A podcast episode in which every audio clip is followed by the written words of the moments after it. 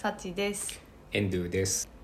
ホームメイドカルトはサチとエンドゥが割と本気の宗教から身の回りに潜んでいる実はカルトっぽいものまで毎回さまざまなトピックについて語り合いリスナーに布教するカルト番組です。はい、今日は何について話すの？今日は、えー、ファッション、ドレスコードかな。ドレスコード。うん。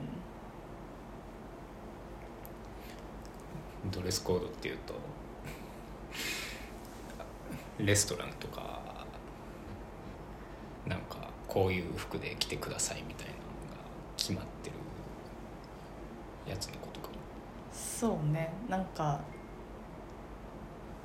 わかりやすくドレスコードっていうとわかりやすくっていうか、多分ドレスコードって聞いてパッて一番思い浮かぶのはその決まり事がある、うん、分かりやすく決まり事がある場所やから、えーと、結婚式とか、うん、あ、そうね、うん、まあ冠婚葬祭、うん、で学校の制服、うん、まあ、制服はさよね、分かりやすくそうやし、あとまあ会社もそうなんじゃない？うん。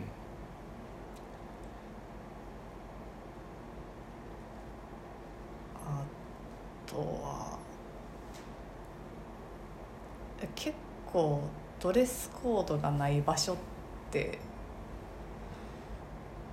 ドレスコードがない場所はないんじゃないかな。うん。服装の決まりが、あ、ヌードビーチか。ヌードビーチはそうやね。ね、もうそこまで行ったらもはや何を着てもいいし、うん、着なくても良いっていうことになるんじゃない？うん、ヌードビーチは別に服は何を着ててもいいけど、うん、服を着なくてもいいってことか。そうやと思う。服を着なくても誰にも何も咎められないっていう、うん、正直なんかその辺のあれやね、決まりが分からんっていうのもなんか一回フィリピンに行った時に、うん、フィリピンの、まあ、なんかリゾートホテルみたいなところで普通になんか白人のおばちゃんがプールでなんかトップレスやって下はさすがに一応履いてたけど、うん、でもあトップレスやなって思ったことはあるし、それを別になんか注意されるとかでもなさそうだったからそれはその人は別にフィリピン人じゃなさそうな感じだったんだよね。うん。うん、旅の恥はかき捨てみたいな、うん、ちょっとはっちゃけちゃったみたいな。うん。せやな。日本って海とかでも脱いだらあかんの？うーん、ダメなんじゃないかな。うん、誰にも見られてなかったら別にいいかもしれないけど、あ一応公共の場では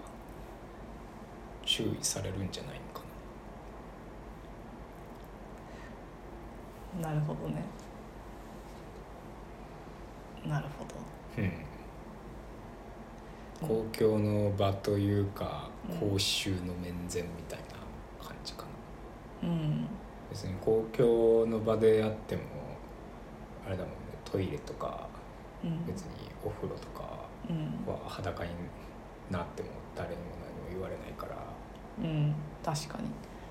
それはさ、だからその一緒にいた人が居合わせた人が、うん、それを不快それに対して不快な思いをしてこう出るところに出たら、うん、こうそれはダメですよっていうことになるってことなのかな。まあそうかな、うん、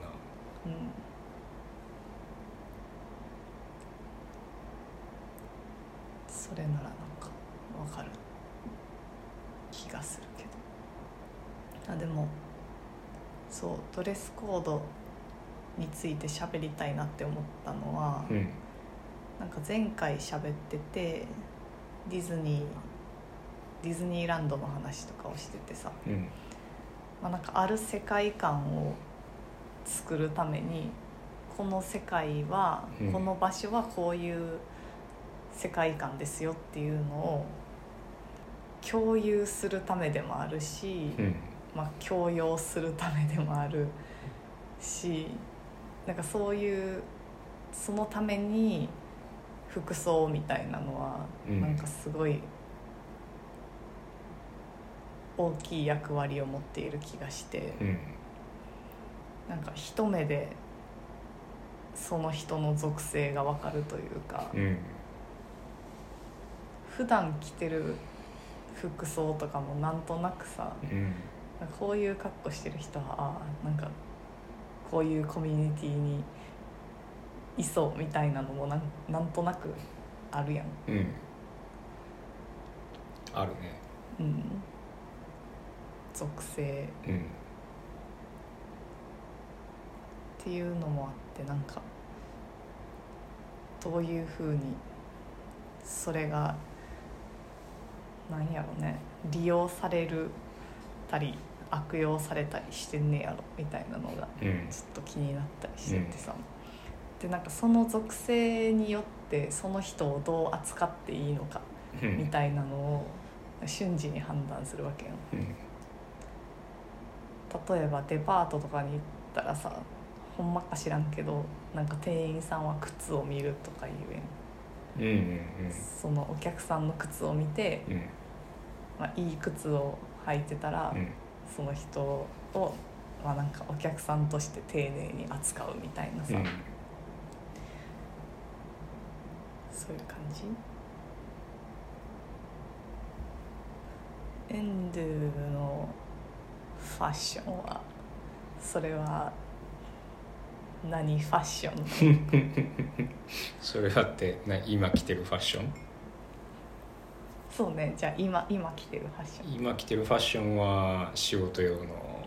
服だね、完全に。うんスーツじゃないもんね。そうだね、スーツはまあちょっと堅苦しいから着ててしんどいから、うん、できればスーツは着たくない着ないで済むのであれば着ずに過ごしたいなっていう感じかな。うんまあでもその中でもルールがあってその服を選んでいる。まあそうだねルール、まあ、ルールっちゃルールかもしれないね。あんまりこう目立ちたくはないから、うん、多分何着てっても別にそんな怒る人はいないんだけどもうちの職場は、うん、でもかといって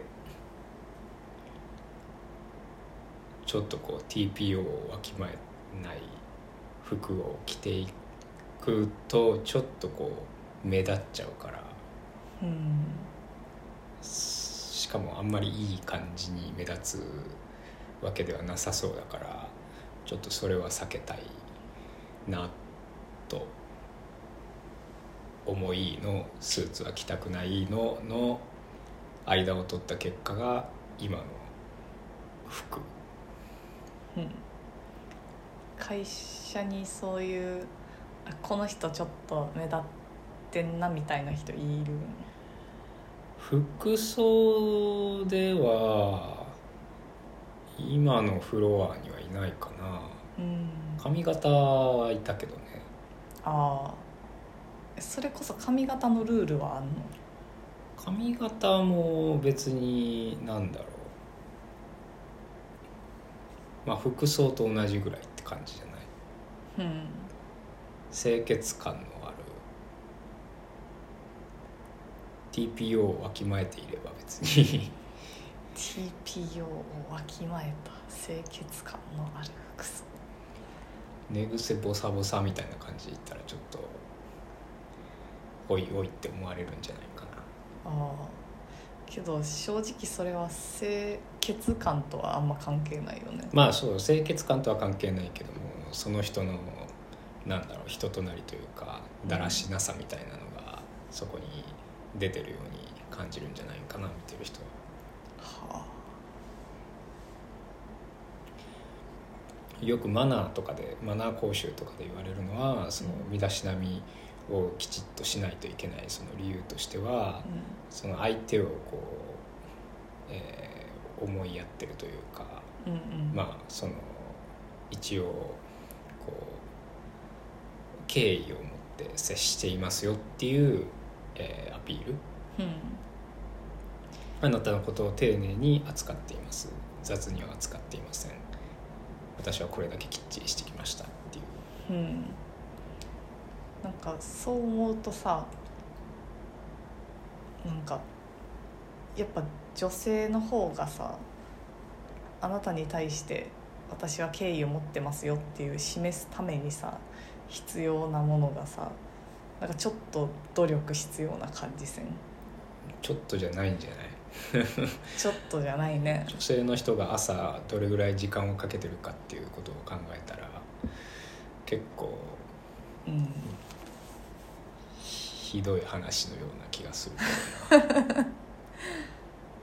ね、そう思う。なんかさ、その、まあ、服装によって属性が分かるって言ったけど、なんか生まれてきてさ一番最初に振り分けられる属性がなんか男女のような気もしていて、うん、えーと、服装によって振り分けられる属性、あー、うん、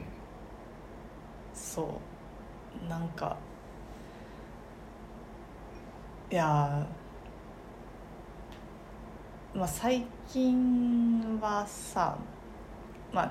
女性が男性っぽい格好をするのはもう長らく結構普通に受け入れられていってるとは思うんやけど、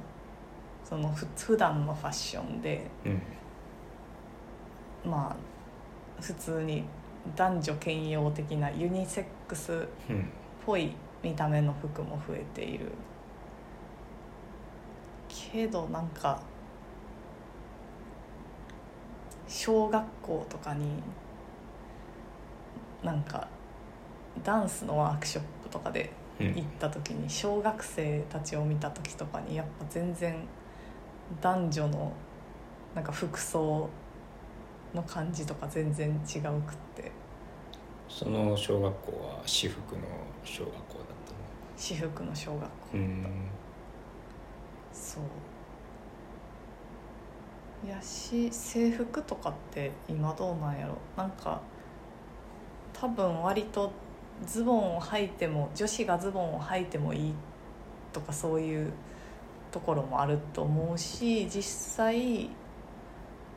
ズボンを履いてる女子生徒見たことはあるけど、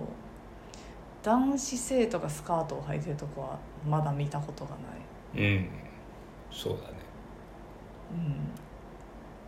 なんかそう、女性の男装に対するなんかハードルの低さとその逆のハードルの高さがなんかすごいめっちゃあるなと思ってて、うん、うーん、なんなんやろうねこれは。うーん、例えばエンドゥは女性女性の格好っていうのもまああれやけど、うん、女装を、うん、自らしようと思ったことはあるし、うん、プライベートでってことだよね。そうね、ないかな。うん、まあ、でもその男の子、今今でいう男の子っぽい格好をしていいしたい女の子っていうのが、男の子になりたいのかっていうのはなんかまた違う話のような気がするし、男の子が今着ている服装、その、その男性性に何かこう魅力を感じてその服を着てるっていうのとももしかしたら違う場合もあるかもしれないよね。単純にその形が好きであったりだとか、うん、その性別の服に含まれてる性的なものを除いて単純にその形がフォルムが好きだとか機能的に過ごしやすいとか、うん、おそらく機能的に過ごしやすいっていう意味で言ったら断然なんか、まあ、ズボンとかシャツみたいな、うんまあ、男女どっちもが着れるものになるから、うん、それは確かにそうなんやろうなって思うし、なんか女性らしい服、うんまあ、いわゆるスカートとか、うん、ハイヒールはあれはただ見た目のためのものなのかなって思う。でも確かにその制服とかもその割と女子の制服っていうのはその女性らしさをいかにうまくコントロールしてこう強調するか、強調するっていうとちょっとコントロールされてない感じがするんだけども、そのなんていうんだろう、うまくその女性品、品よくこうその女性性を、えー、表現するかみたいなことがその制服には求められてる気がするんだけども、その男性男の子の制服の方にはあまりその男らしさみたいなものをこう強くそのデザインの中に盛り込まれようとしてる感じは確かに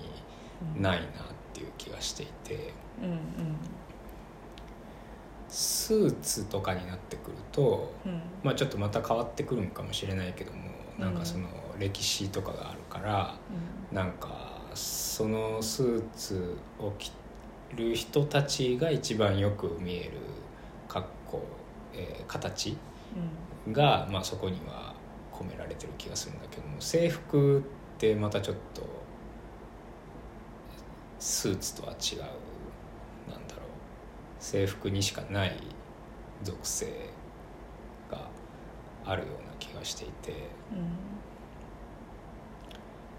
まああの学ランとかはちょっと分かんないけどね、うち 僕, 僕が子供の頃はブレザーだったからずっと、うん、ブレザーとかはあんまりなんだろう、男子の制服に男性性みたいなものがなんか盛り込まれてるみたいな印象はなんかあんまり感じなかったかな。うん、やし、なんか、ま、なんか全然女子が着ててもおかしくない格好やん。うん、なのにわざわざなんか女子用の制服を作ってるみたいなのは、うん、なんかそうさっき言ったコントロールコントロールとなんて言ったっけコントロールとは言ったけども分かんないもう一個そうでもコントロールとあそうそうコントロールをするっていうこともやし、なんかえっと分ける、差別化する、うん、男子と差別化するための目印としてのなんか制服、うんとまあ、髪型の決まりとかなんかなって思って、うん、なんやっけな、なんかの本で出てきた、あこれはえー、っとねイギリス人の人が確か書いた本なんやけど、ローラ・ベイツかな、なんかえーっとね、女子生徒が、まあ、学校の先生、男性の先生から、まあ、なんかハラスメントみたいなのがあったみたいな話があった時に、なんかその時にそうなんかドレスコードよりもなんか短いスカートを履いていた、うん、だから彼女が悪いみたいなことを言って、うん、で確かなんかそれが何罪に問われなかったかなんかそういう結果みたいになってたはずなんよね。ちょっとかなりこの話今うろ覚えやからあれやけど、うん、そもそも何制服とかさなんか短くみんなしたがるやん、中学校とか高校とか私は長くしてたけど、まあ、そうよね、地域によるんちゃう？そう、地域、地域とその時の流行りやけどそうよね。でもあれはさなんか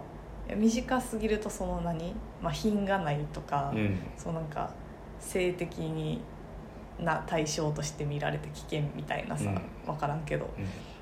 そういうこと言われたりするわけやん、うん、えじゃあそもそもなんかスカートなんか履かせんかったらよくないって思うんやけど、その通りやと思うわ。うん、いや学校の校則とかはもうもはやちょっと矛盾が多すぎて、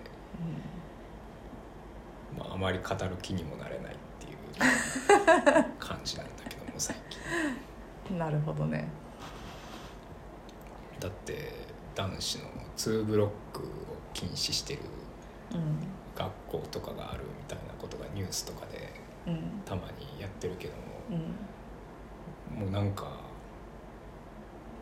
いやほんとどうでもいいというかどうでもいいね、うん。あとさ去年かな去年の多分春ぐらいやったと思うねんけどなんかニュースかネットの記事かに上がってたのがさなんかランドセルを、うん、まあなんか買う時期、うん、新入生たちにランドセルを買う時期みたいなやつでさいろんな色があるんだよね、うん、なんか今はランドセルの、うん、昔からあったけど、うん、で そ, そのなんか記事でこうなんか言ってたのは伝えてたのはそのなんかいろんな色例えばピンクを男子もこう選べるようになったみたいな、うん、なんか多様そのなんか選べる色が多様になりましたね、うん、みたいなことを言ってて、うん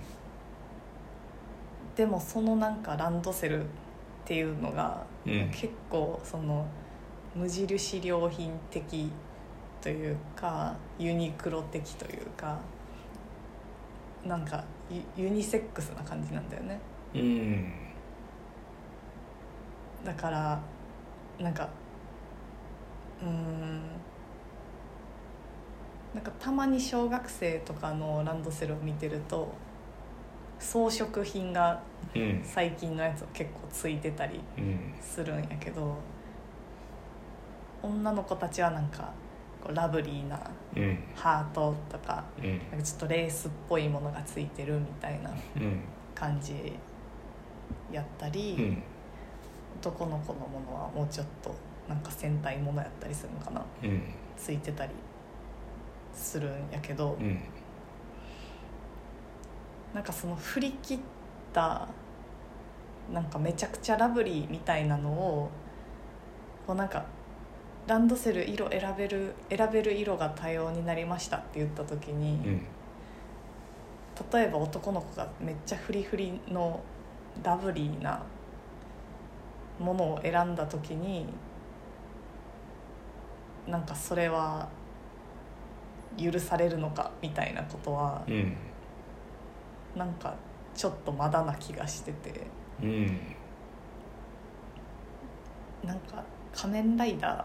ーやったっけ、うん、ピンク色になったの。そうだね、最近の仮面ライダーピンク色の仮面ライダーがなんかそれもエンドゥから聞いてさ、写真とか見てさ、いやなんかそのなんか男子もピンクみたいなさ、うん、まあ、確かに昔やったらもしかしたら考えられへんことやったかもしれへんけど、うん、なんかそれをなんか多様と言っていいのかみたいな、うん、疑問があるというか、なんか問題はもっとうーんこんだけ男女関係なく選べるユニセックスのものを作りましたって言って、うん、それを選ぶのがなんかいいことにはあんまり思えなくて、うん、むしろなんか全然うーんその属性とは違うと言われてるものを欲しがった時に、うん、それをそういう人もいるよねっていう風になんか受け入れられるのがなんか多様性なのではみたいな風に、うん思った、うんうん、そうだね。でもそのなんだろう、例えば街中でこうまあすごくたまにだけども、うん、あのミニスカートを履いた、まあ、おじさんとかが歩いてるのに、うん、まあ遭遇するんだけども、うんうんそういうのをこうと見た時にこうやっぱり最初一瞬こう戸惑うというか、何かこう受け入れがたいものを見てしまったみたいな感覚っていうのはなんか少なからずあるなっていう気はしていて、うん、まあもしかしたらその人とその友達とかになってしまえば、ああそういうことねみたいな納得があるのかもしれないけども、うん、全然知らない人がなんか自分の思いもよらない格好見た目をしていた時にやっぱりどうしてもその驚いてしまうみたいな。でその驚きっていうのを多分スルーできる人もいれば、うん、その驚き自体を不快だというふうに思ってしまう人もなんかいるのかなっていう気はしてるんだよね、うんうん、なんかやっぱさその不快に思うにしても驚くにしても、うん、なんでそうそもそもそう感じるのか、うん、で多分その人の属性がわからないからなんやと思うんだよね、うん、なんかその人がどこに属しているのかっていうのが分かってたらこう扱いがわかるんだけど、うん、例えば男女って私は階級が違うと思ってて、うんというか違うということにされている、うん、だからその例えばおじさんが女性の格好をしていた時に、うん、なんかその人を男性として認めるのか、うん、女性として認めるのか、うん、女性になりたい男性として認めるのかとか、うん、なんかいろいろあると思うんやけど、うん、それによって多分なんか無意識なんやとは思うけど、うん、その人に対する接し方とかその人の扱い方を変えてて、うん、それが多分何もその人がどういう状況でその格好をしているのかっていうのが分からないと、うんどのように扱っていいのかわからないっていうので、うん、なんか不、不快感とか、うん、居心地の悪さみたいなのがあるんかなって思う、うん、例えばなんかめっちゃ若い子とかがすごい、うん、なんやろ大人っぽい格好とか、うん、なんかちょっと危うい感じの格好をしてたりすると、うん、またそれもすごいなんかざわつくというか、うん、うん、って感じるよね、うん、そのざわつくっていうのは、うん、その子のことを心配してああそうだね心配してかな、まあ、心配もいろいろ僕あるよねその、うん、その子が、まあ、誰かにこう襲われてしまうんじゃないかっていう心配もあるし、うん、その子がそのまま将来成長していったら一体どうなってしまうんだろうみたいな心配もあるだろうし、うん、服装とか見た目によってうんとたとえ子供でも大人っぽく見えたからみたいなさなんか本来なら子供が受けるべきでない仕打ちを受けていても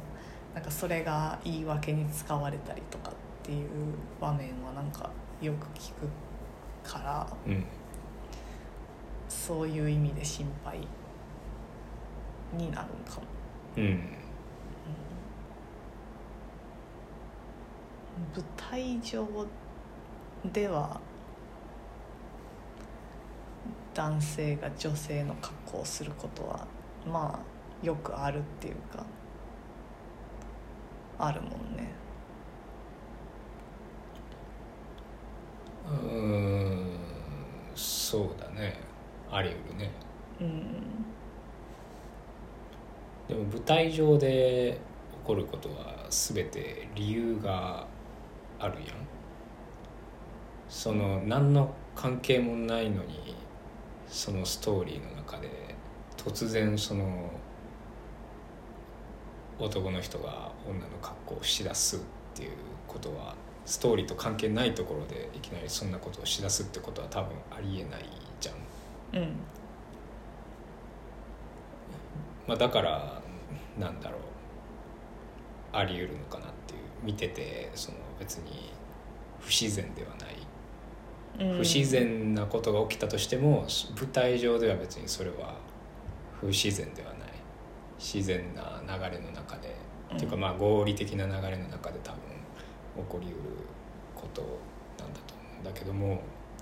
でも現実の世界ではそうではない突然現れるやん、うんうん、そういう突拍子もない出来事みたいなことが、うんやっぱりそれはなんだろう不安に感じたりどう扱っていいのかわからない戸惑いみたいなのにはつながるんじゃないかな。うんこれでもうんなんか例えばさこの階級の差みたいなものがもっとフラットやったら、うん、もうちょっとそのうん不安とか驚きみたいなのが軽減されるのかなって思ったりする。うーんまあ今男の人が女の格好をしていたっていう具体例を挙げちゃったからあれだけども、うん、別に例えばめちゃくちゃいかついヤンキーみたいな格好をした人が近寄ってきたら、うんまあ、それはそれでやっぱり怖いしああそれは確かにその、その服装が持っているメッセージというか そう、その人自体はもしかしたらめちゃくちゃ実は人のいい人なのかもしれないけども、うん、やっぱりその格こうどんな見た目をしてるのかっていうところからまず多分入ってくるじゃん。僕ら目を使って情報を集めてるわけだから、うん、そうした時にまあその最初どんな印象を持つのかって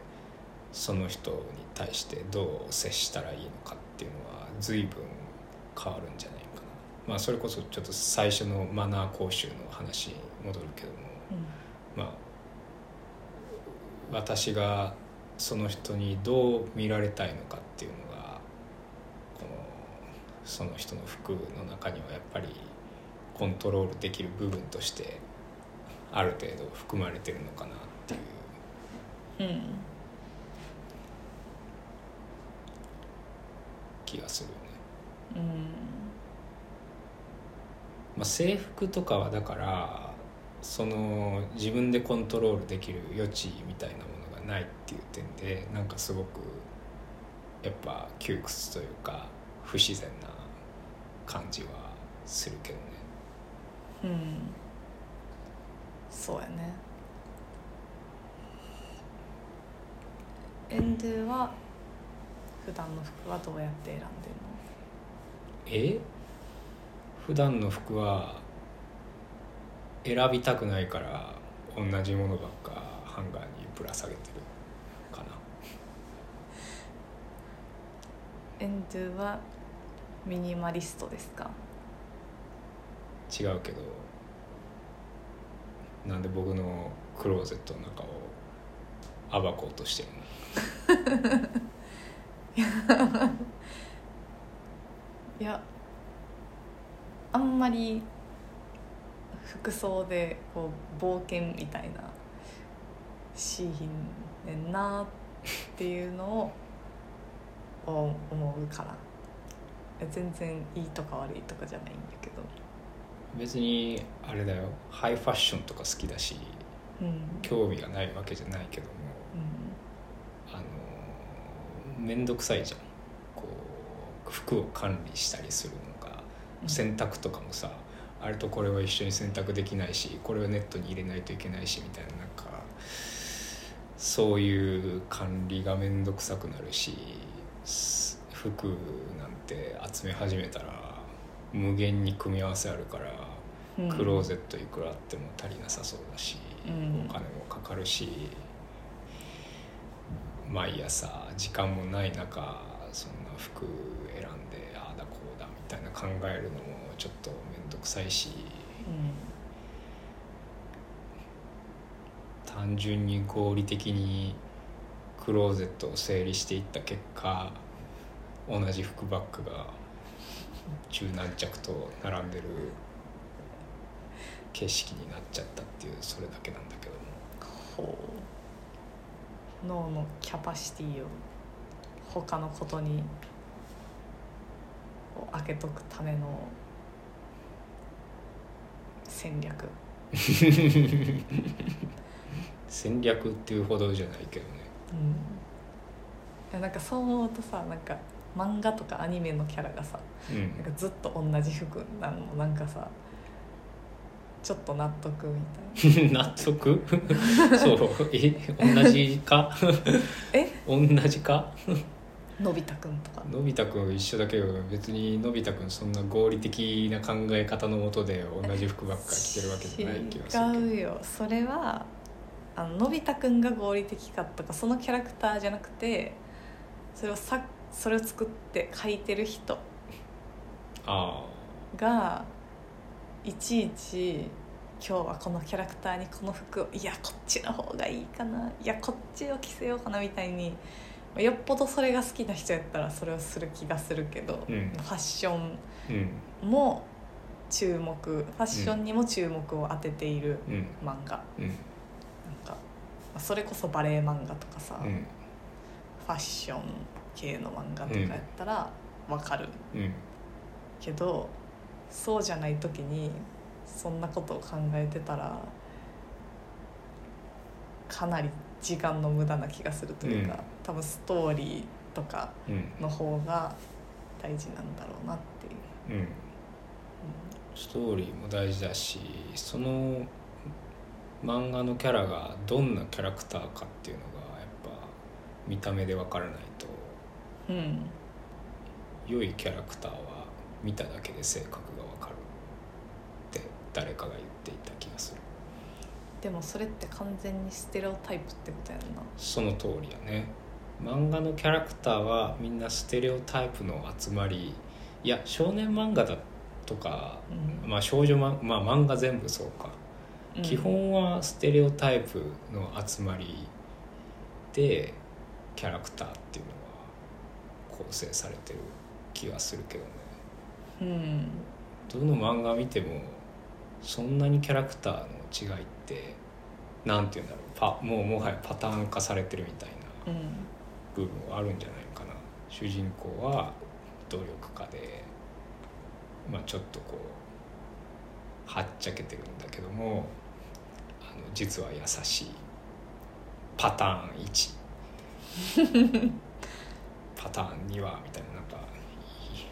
まあなんかもうある程度決まった枠を使い回して出るような感じはするけどね、うん、じゃないと今のもう漫画なんてためちゃくちゃたくさん出てるわけだけども、うん、そんだけ大量の漫画が出てるってことは逆に言えばまあ い, いろんなものが使い回されてるっていうことなんだろうなっていう気もするし、うん、それってさ最近特にさなんか漫画の実写化とかやってってさ、うんまあ、漫画そのものもそうやと思うし、うん、なんかそのイメージをさ繰り返し使って、うん、それを見ることによってさ、うん、なんかそれが多分実在の人物にもさ、うん、そのキャラクタリスティックというか、うんうん、その性格、うん、ステレオタイプに基づいて性格みたいなのがこう当てはめられていってしまうというか、うん、それをどんどんなんか再生産し続けてるんやなって、うん、今なんか聞いてて思った、うん、まあ現実の世界はそんな漫画みたいに分かりやすくない、ないから疲れるんじゃないってこと？漫画に分かりやすさを求めるんじゃない？うん、まあそうやけどなんかさあなんやろ例えば漫画のキャラクターでなんやろ元気がいいとか、うん、威勢がいい、えー、ちょっと暴力的みたいなところがあるのが男子が多かったとしたらさ、うん、なんかそれはまたなんか現実社会でもさまあ男の子だからそうだよねみたいなことにもつながっていく気もするし、うん、なんか優しい女の子とかさなんか分からんけどうん分かりやすいがゆえにまたそれがなんか当たり前みたいな顔をして刷り込まれていくというか、うん、なんかそれは果たしていいんだろうかって思ってしまう、うん、でも全然漫画とかそんな読まへんからさ私は知らんけどそういう当たり前みたいなのをあえてこう崩してってる漫画みたいなないんかな。うーんどうかだ。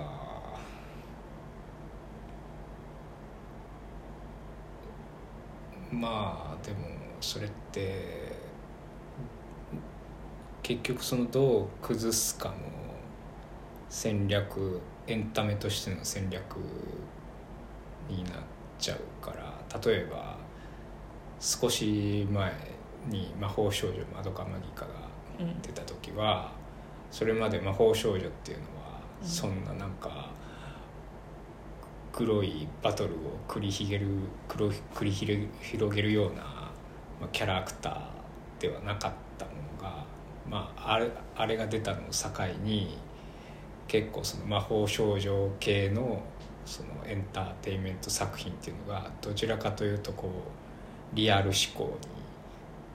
走っていってしまうようになった、まあ、それ窓マギ以前の、えー、魔法少女みたいなエンターテインメントが、うん、あれ以降はあまり受けなくなって新、新しい作品が出なくなってしまったみたいな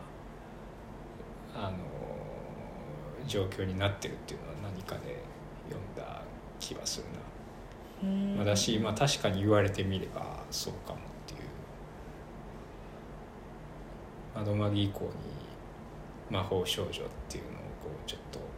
前面に出してるようなエンターテインメント作品って結構リアル思考のやつが多くて、うん、まあ窓マギの影響を受けてるなみたいな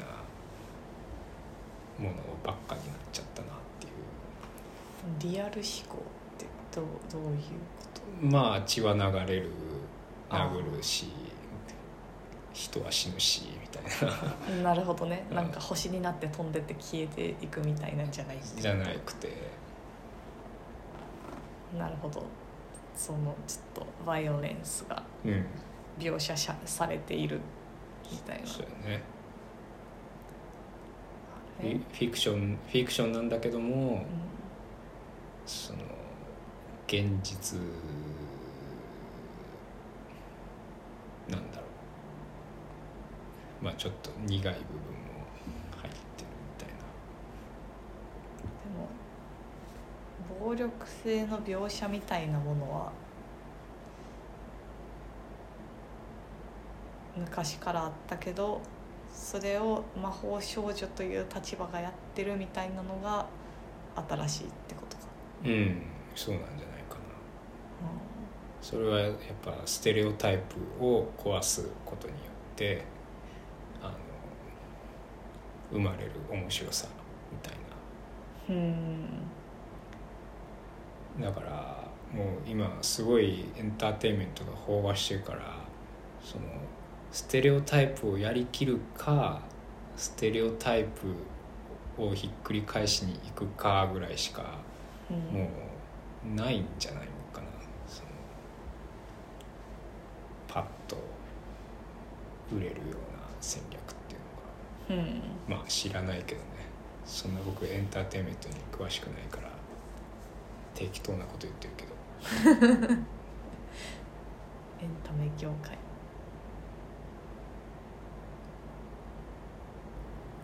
実際になんか宗教カルトで使われたドレスコードみたいなのが結構面白いなって思ってて、うん、めっちゃ話変わるんやけど、うん、これエンドゥに見せたかな、アドナン・オクタルっていうトルコ人のなんか伝道者、えっと、自分のなんか宗教をやってて進化論とかをこう信じずに、まあ、神様が急にそのものを作ったみたいなことを信じてる人なんやけど、結構そのアメリカとかでもあるしトルコもそうっぽいんやけど、そういうなんか伝道者とか牧師みたいな人がテレビでその番組を持ってショーをするみたいなのが、うん、結構あるんよね、うん、そのアドナン・オクタルって人もそういうことをしてて、うん、そうなんかこう多分そういうその教会で教えているようなこと、ありがたい教えみたいなことをその番組でこう言ったりすんねんけど、うん、そこにこうそのオクタルアドナン・オクタルが一人こう司会者みたいな感じでデンって座ってて、うん、ほんまになんか何あれパネルっていうの、うん、として、まあ、なんか信者の自分の教会の信者の人を配置してて多分一緒に会話したりとかすんねんけど、その信者の女性たちが全員同じ見た目をしてて、うん、すごいの。あの、まあ、トルコはもともと女性があのヒジャブみたいなのを別にかぶってもかぶらなくてもいいみたいなぐらいのゆるさみたいなのはなんかどっかで見てんけど、うんうん、でも そ, そのアドナン・オクタルの信者の女性たちは、うん、そんなんじゃない、なんかもう多分みんな整形をしてて、唇とかめっちゃ分厚くて、目とかもなんかギョロッとしてて、でなんか結構ピチッとしたセクシーな体型みたいなのが分かるような服装をしているね、うんうん、10, じゅうにんぐらいなんか同じような顔をした人がずらって並んで、うん、ねやけど、うん、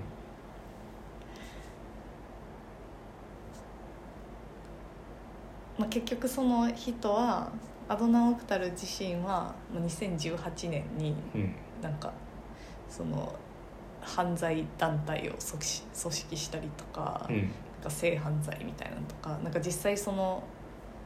自分の信者やった女性たちを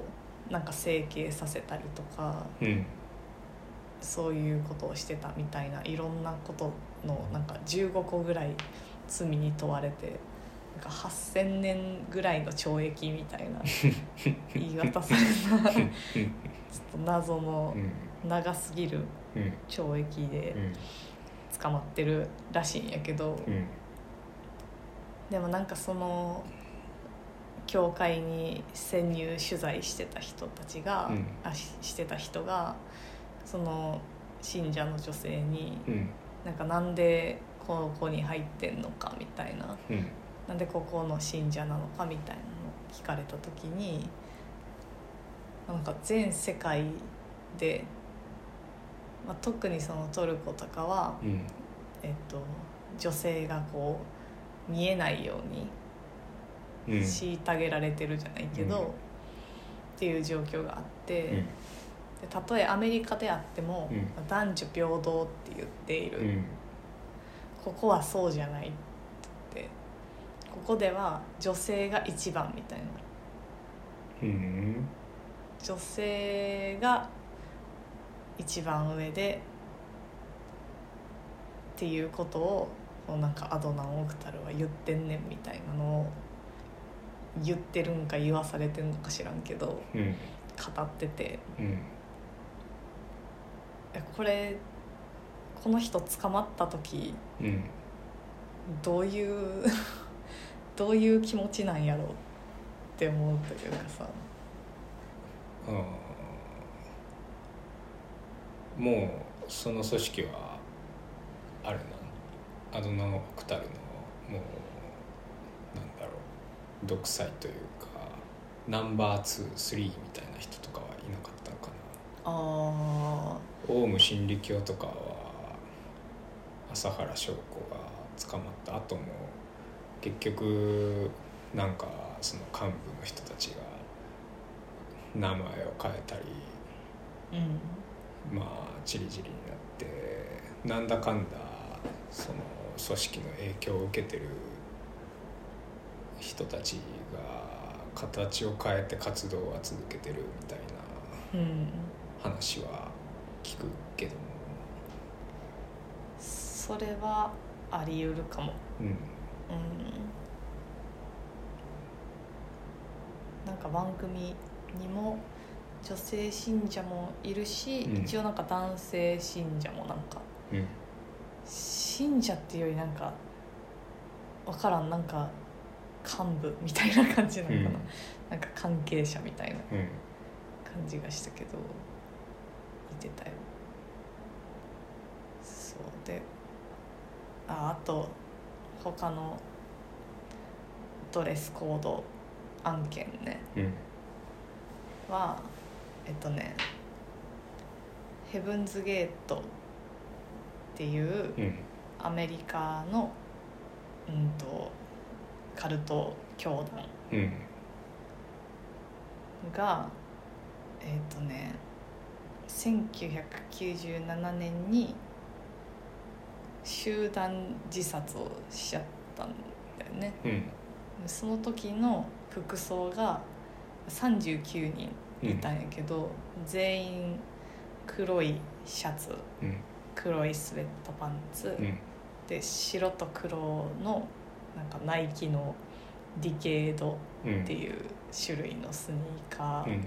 でなんかリストバンドみたいなのに、うん、なんかこ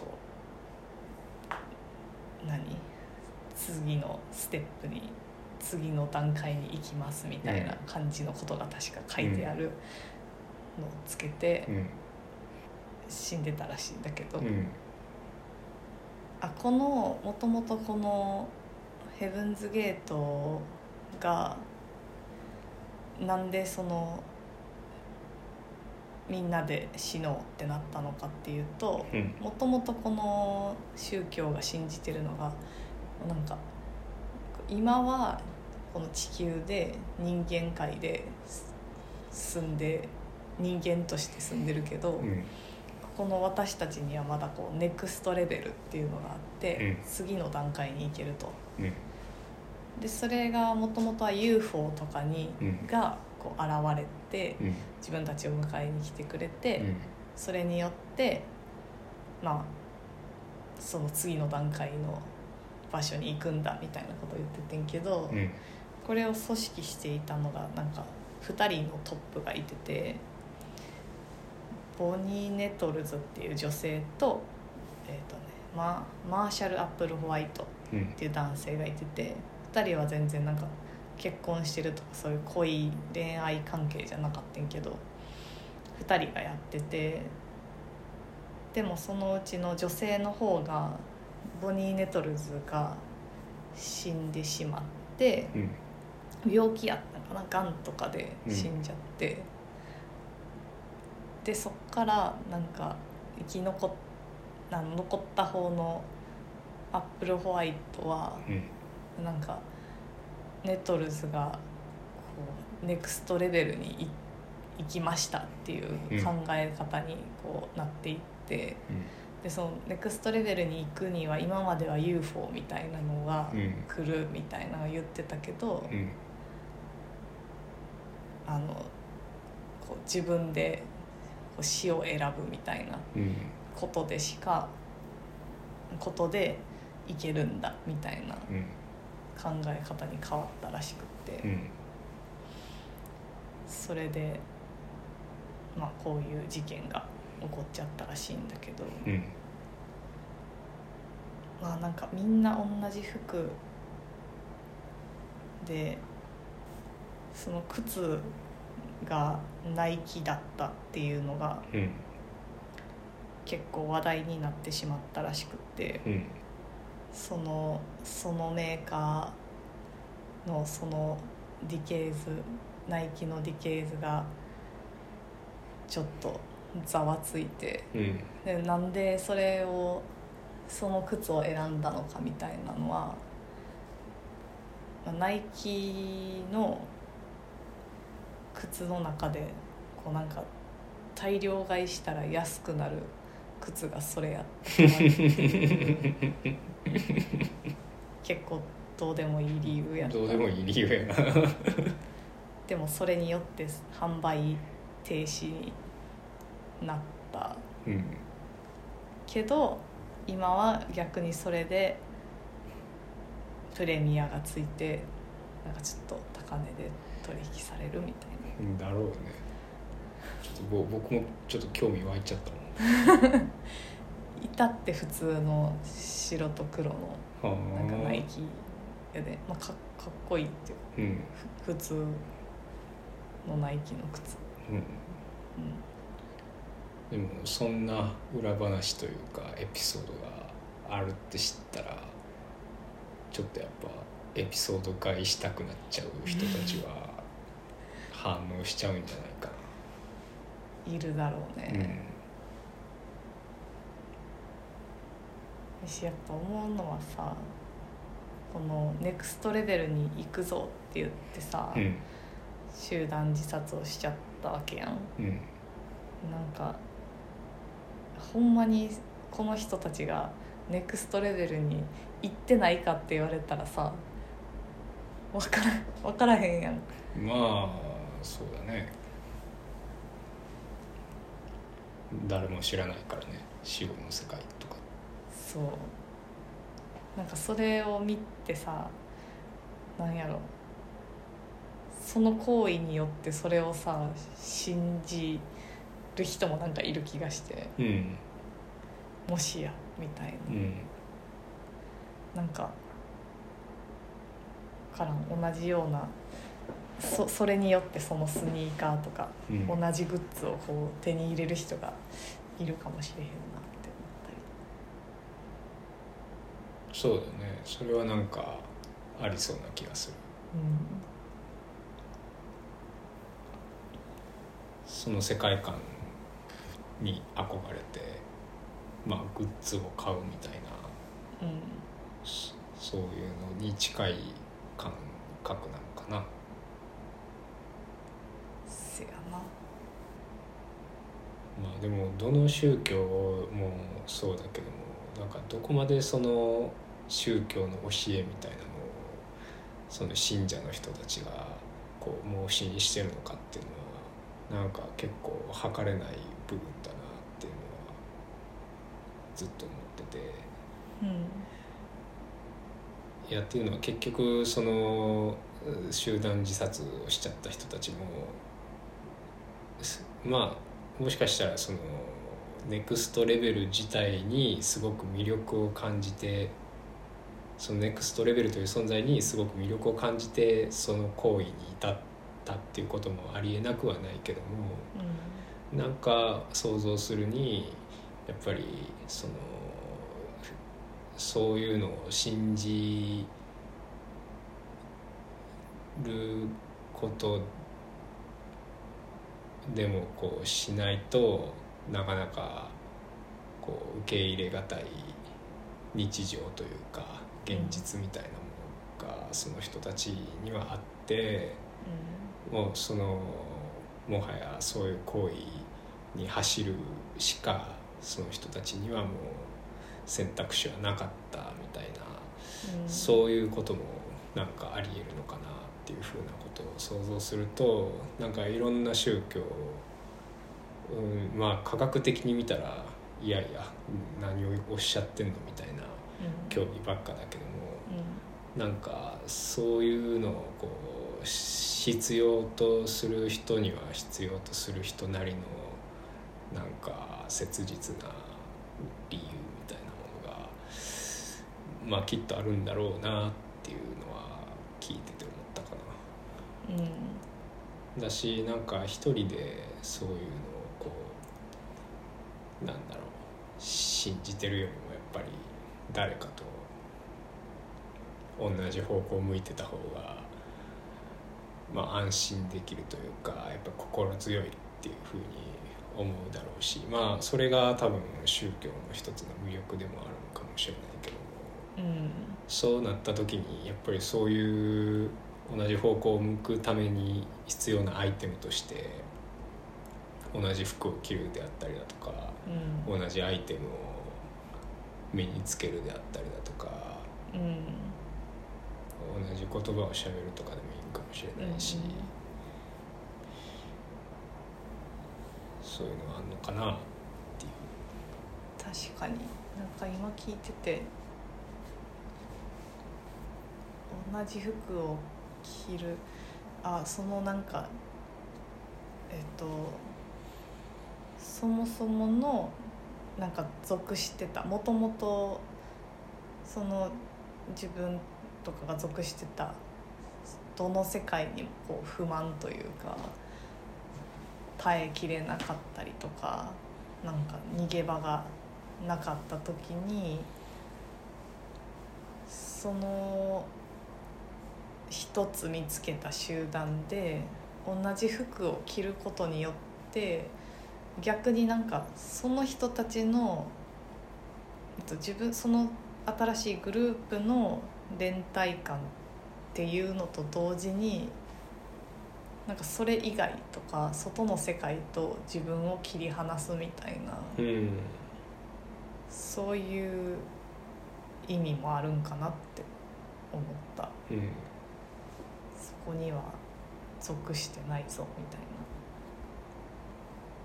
そう思うとなんか普通に悩まずにとか何にも考えずに服を着れるってかなり幸せなことなんじゃないかなどう、どうなんだろうね、幸せかどうかまではちょっと分かんないけど、ああ、だってそういうよりどころがある人の方が幸せかもしれない、うん、なんか毎日スーツを着てった方がやっぱりこうなんだろう何かやってますかみたいな、うん、その自分に自信が持てたりとかする人はいそうだけども、うん、そんな人が急にやっぱこう明日からもうスーツ着なくていいですとか言われたらなんかすごく戸惑いそうな、うん、確かにやっぱどっちにしろなんかそれがなんか伝統的なものであれ、えーまあ、一般的なものであれ、うん、であってもあったとしても一般的で伝統的なものであったとしてもそれがものすごく、えっと、信仰宗教的とか、えっと、サブカル的というか、うんであったとしても何か何かの属性を自分でも認識していないと、うん、なんか服を決める行為ってめっちゃ難しい、うん、かもね、うんうんまあ、その自分に合う属性みたいなのを知らないと着れないからね、うんうん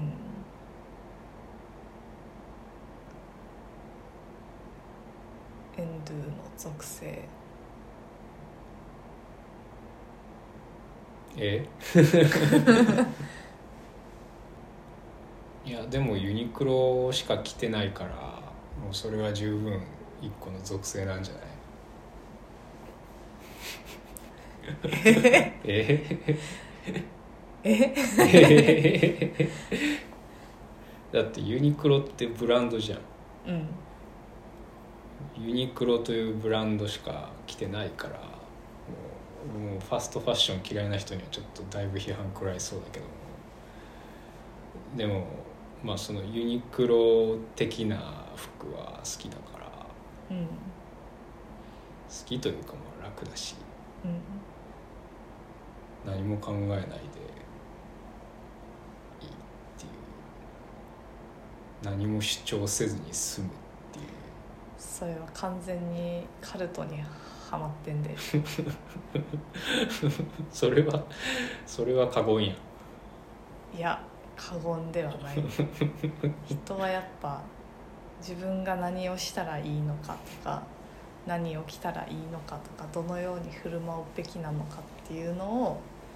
何かに教えてほしいって思ってんねんでだからそれをエンドゥはユニクロに見出したっていうちょっとよくわかんないけど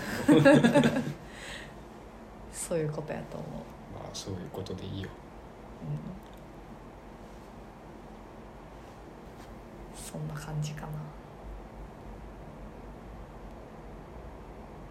さよならさよなら。